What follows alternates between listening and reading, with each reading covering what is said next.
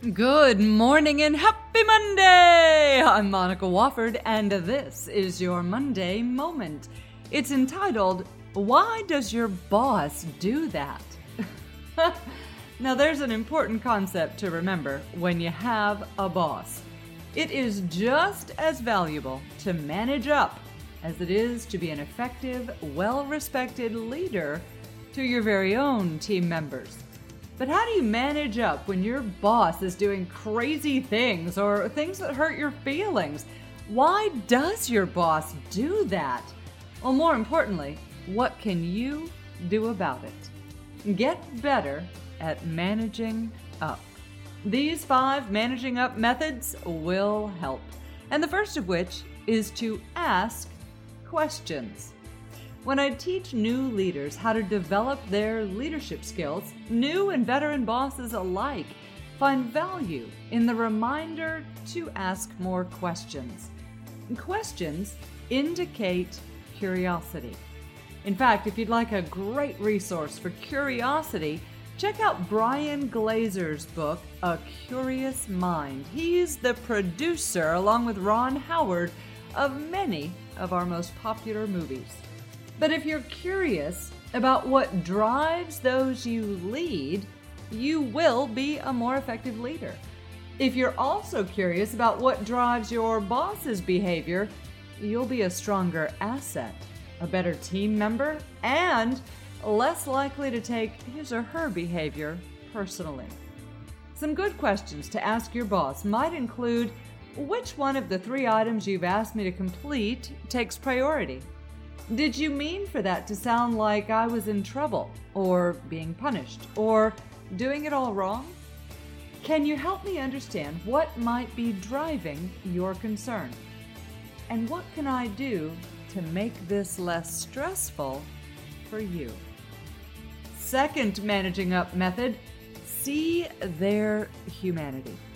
We all know intellectually Uh, that your boss puts on his or her pants in the same way you do. No, no shocking news there at all. However, much as we do with our parents, emotionally we forget that bosses are people too. They have good days and bad days. They have days when they're not on their A game. They have days when they might have just been yelled at by their boss and proceed to take it out on you, not realizing what they're doing. They might be afraid one day you'll find out they've no idea what they're doing. Bosses are people, and they struggle just like you. One way to manage how their behavior, crazy as it may be at times, affects you is to respectfully recognize they're human. And if it gets really bad, remind them gently that you're human too. Third manage up method look for learning. Now, if you're fixated on all that your boss does wrong, yep, you'll be miserable. There may be a great number of valid reasons for your misery, but while you're looking for outs or actions to take to do something about it, also look for moments from which to learn. Dig deeper. It's possible your boss is simply a jerk, but it's also possible that his email saying he was disappointed in you is coming from a behavior he sees in himself.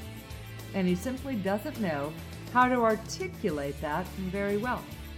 You may not be able to ask for clarification here, but you can observe behaviors not to emulate or signs of a trigger that you want to avoid tripping in the future.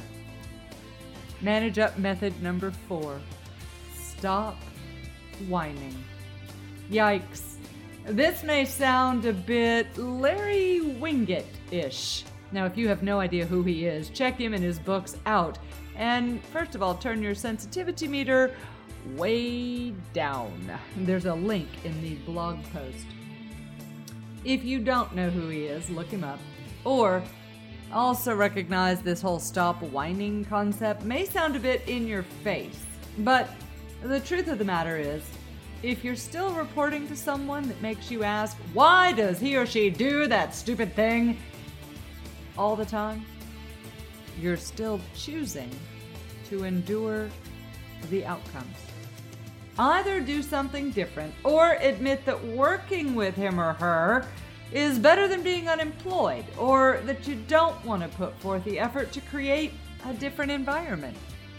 Either way, whining about how bad she is while doing nothing about it lands at least part of the responsibility for the disconnect square in your lap.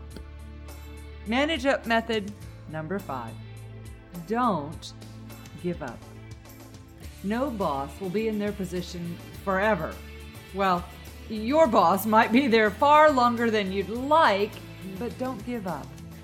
Try different behaviors to elicit different results. Speak up if you have to. It's not about letting them win or not letting them win, but about the current test of your fortitude and strength. People typically develop respect for others who exude the kind of confidence that keeps them from getting pushed around. If you give up and throw the towel in, you're telling your boss that whatever he or she does is okay with you. You're training them on what you'll put up with. You're training them how to treat you.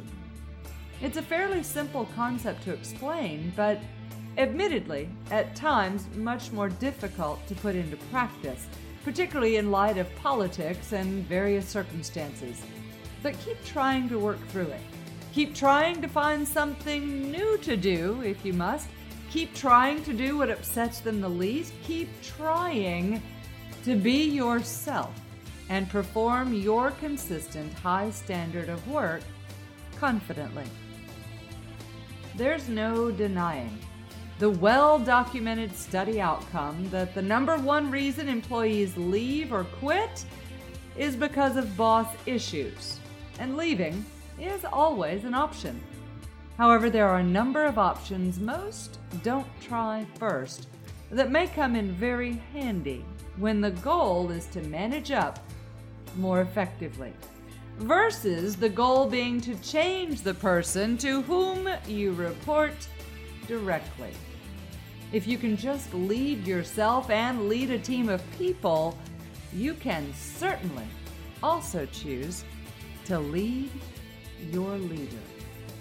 I'm Monica Wofford, and that's your Monday Moment. Have a great week, an even better Monday, even if you have a difficult boss.